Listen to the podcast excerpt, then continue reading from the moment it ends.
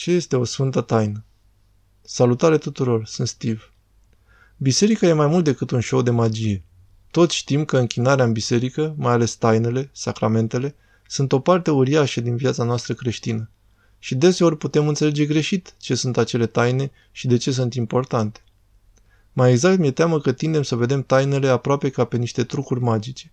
Preotul zice cuvintele potrivite și hocus pocus lucrurile devin magice. Lucrurile obișnuite devin sfinte, apa devine aghiazmă, uleiul devine ulei sfințit, pâinea și vinul devin sfânta împărtășanie. Și tratăm tainele ca și cum ar fi magici. Putem cere prietenilor să ne aducă puțină apă sfințită în loc să participăm la slujba în sine, sau putem face astfel încât să ajungem la Sfânta Liturghie de Duminică la fix pentru Sfânta Împărtășanie, așa încât să ne împărtășim și apoi să plecăm înapoi acasă ca și cum doar prin primirea acelei mici părticele magice e destul. Dar poate acesta este pentru că nu știm cu adevărat ce sunt mai exact tainele și de ce sunt importante. În lumea creștină extinsă sunt multe dezacorduri cu privire la taine. Unii creștini zic că sunt doar simbolice, că în cel mai bun caz ele reprezintă sau aduc aminte ceva despre Dumnezeu. Alții spun că tainele sunt mai mult decât un simbol, că dezvăluie o realitate nevăzută, pe care altfel n-am putea o percepe. Totuși, în Biserica Ortodoxă, noi abordăm tainele foarte diferit. Așa că pregătiți-vă să uitați ceea ce credeți că știți despre taine și să le vedeți cu ochii unei albine. Pentru început trebuie să ne concentrăm pe două cuvinte simple, simbol și taină. De obicei, când ne gândim la simboluri, ne gândim la ceva care reprezintă altceva. Un trandafir roșu poate simboliza dragostea, chiar dacă e doar o floare.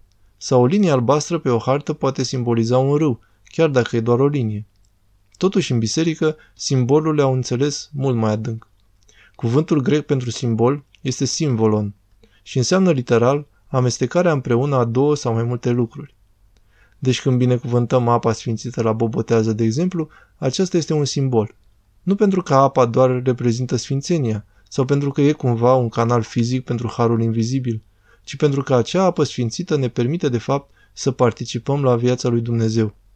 Aghiazma este o taină tocmai pentru că este un simbol, în sens teologic, deoarece e o coliziune între lumea noastră și însuși Dumnezeu, o coliziune care dezvăluie ceva, atât despre Domnul cât și despre creația sa.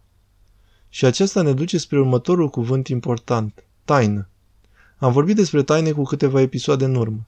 În Biserica Ortodoxă vorbim în general în termeni de taine, mistere, realități pe care nu le putem înțelege în totalitate, mai degrabă decât sacramente, ritualuri care sacralizează lucrurile, pentru că trăim într-o tensiune. Dumnezeu este cumva și complet transcendent, complet mai mare decât noi și dincolo de noi în totalitate și totuși de asemenea cunoștibil în mod personal – cineva cu care putem intra în comuniune. Această tensiune există peste tot în jurul nostru, deoarece lumea nu e doar creația lui Dumnezeu. Chestiile fizice și vizibile care ne înconjoară și care fac parte din trupurile noastre ne ajută cumva să-L cunoaștem pe Dumnezeu, care nu e fizic și complet nevăzut.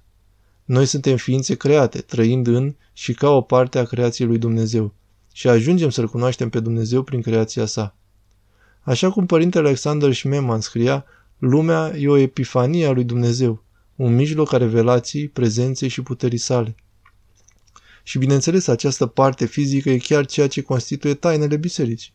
Apă pentru botez, ulei pentru mirungere, pâine și vin pentru Sfânta Euharistie.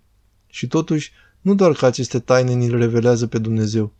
Aceste taine dezvăluie de asemenea că materia normală, cotidiană, din viețile noastre, e ceva mai mult, ceva mai măreț, Așa cum noi putem să-L cunoaștem pe Dumnezeu prin creația sa, putem începe să înțelegem creația așa cum a fost menită să fie doar prin legătura cu Domnul.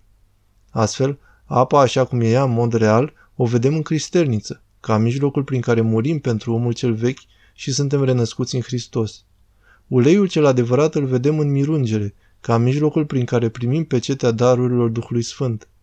Vedem că Dumnezeu a făcut această lume ca ea să fie împărăția Lui, nu așteptăm crearea a ceva nou, ci faptul că toate acestea vor fi noite, făcute ele cele adevărate în Hristos. Acesta e și motivul pentru care în biserică nu avem doar șapte taine.